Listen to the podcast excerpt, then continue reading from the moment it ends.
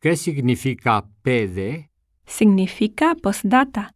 Es muy común verlo en las cartas. ¿Qué quiere decir Gokon? Es la abreviación de Godo Compa.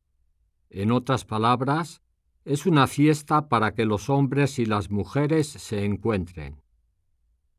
No entiendo nada de lo que dices. No te preocupes, yo tampoco.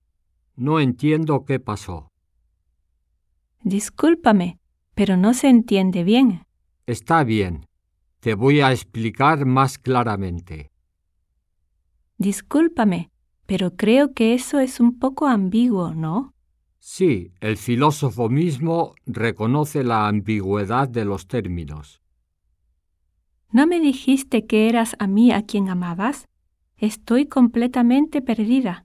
Ella era mi novia y terminamos. A la que amo es a ti.